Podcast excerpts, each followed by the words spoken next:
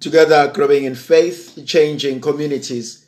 My dear brothers and sisters, today I would like us to reflect on the Gospel of John, chapter 17, from verse 1 to verse 11. At that time, Jesus lifted up his eyes to heaven and said, Father, the hour has come, glorify your Son, the Son, so that your Son may glorify you since you have given him power over all flesh to give eternal life to all whom you have given him. And this is eternal life, that they know you, the only true God, and Jesus Christ, whom you have sent. I glorified you on earth, having accomplished the work which you gave me to do. And now, Father, glorify me in your own presence with the glory which I had with you before the world was made.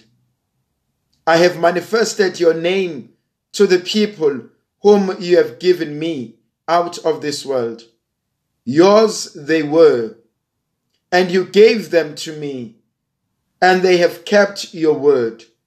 Now they know that everything that you have given me is from you. For I have given them the words which you gave me, and they have received them and know in truth that I came from you, and they have believed that you did not that you did send me. I am praying for them. I am not praying for the world, but for those whom you have given me. For they are yours all mine are yours, and yours are mine. And I am glorified in them. And now I am no more in the world, but they are in the world, and I am coming to you. What, what a beautiful gospel account. It's absolutely beautiful. You know, one of the most beautiful things about this gospel account is that these are rare occasions where we enter into the private conversation between God the Father and God the Son. We are privileged to, to listen to the conversation that Jesus has with his Father. And just wait and think for that. Think about that for a minute that here I am privileged to listen, to, to eardrop at the conversation between God the Father and God the Son. We are now on holy grounds.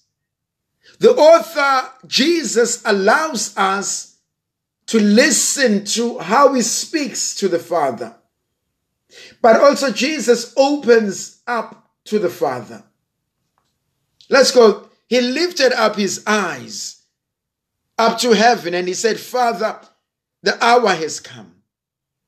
Since chapter 13, at the washing of the feet, chapter 14, where he specifically tells them he is going away, right up till now.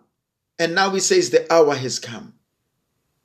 Glorify your Son, that your Son may glorify you.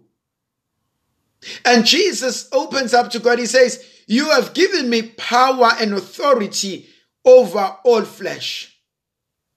I have done exactly what you have asked me to do. All that is mine is yours. All that is yours is mine. I have accomplished the work. We are privileged to enter into a private conversation where Jesus looks at the Father and I long to be united with you. I long to come back home to you. And you can feel this deep love that he has with the Father. You can feel this great sense of achievement I have done that which you had asked me. You can see the highest form of obedience. I have listened to you. I have taken time out, as it were, so that we may save humanity. And you see how the Father and the Son and the Holy Spirit have been the agent of salvation. And my dear brothers and sisters, we enter into the holy grounds. We enter where God is. And he talks about us. You see, that's the most powerful way about this prayer is that he talks to the Father, but who are the subject of his conversation? It's us. He says, I pray for them. I'm not praying for the world. And, and that's powerful. Because more often at times, we pray for the problems. We say, Lord, I'm going through so much. Lord, I'm asking for financial freedom. Lord, I'm asking for employment. Lord, I'm asking for the, and so we pray for the things rather than to pray for ourselves. Jesus does not pray for the world, but he prays for us because if he prays for us, whatever we go through in the world, that thing has no power over us because Jesus has already prayed for us. If I pray for myself, it doesn't matter what kind of temptation, what kind of tribulation I go through, it doesn't matter. Because whatever I go through, Jesus will say, But I've prayed for you. And so I've given you power. I've given you authority. I have given you the graces to withhold and to outstand anything and everything. I have prayed for you. Jesus is teaching us the formula to pray. Do not pray for the world. Do not pray for your problems. Do not pray for the issues but pray for yourself. That whatever happens, I pray that I can be able to deal with it. Give me strength that I can stand the rain, I can stand the storm, I can stand the heat, I can stand the cold, I can stand the snow. I'm not praying for the good weather, I'm praying for myself. That whatever weather I face.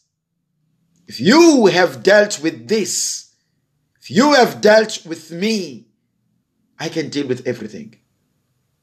I pray that you keep me under your protection. I pray that you form me, you formulate me, you mold me, you, you, you break me, and you make me that which can do and achieve everything at all times. I do not pray for the world. I am not praying for the world, but I'm praying for those whom you have given me. For they are yours, and all that is mine is yours. They are mine.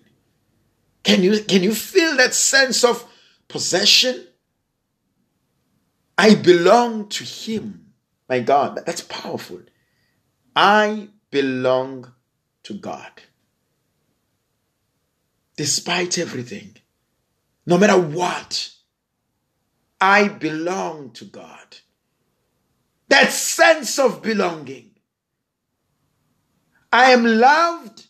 I belong to Him. He claims me for Himself.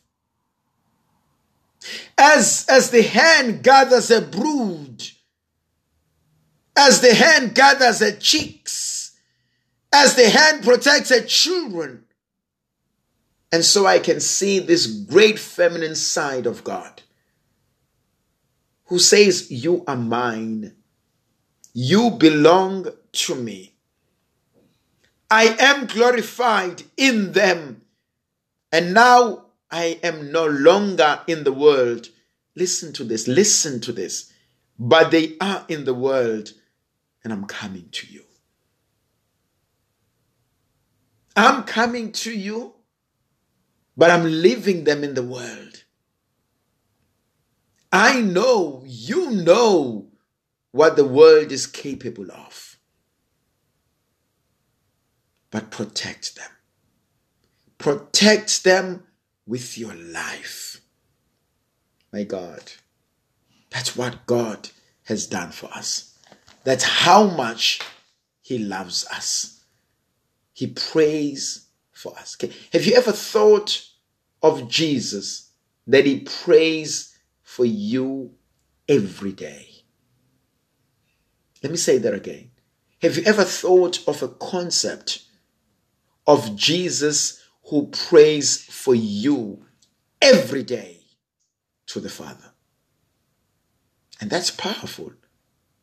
And he says, I left him, I left her in the world. He, she does not belong to the world.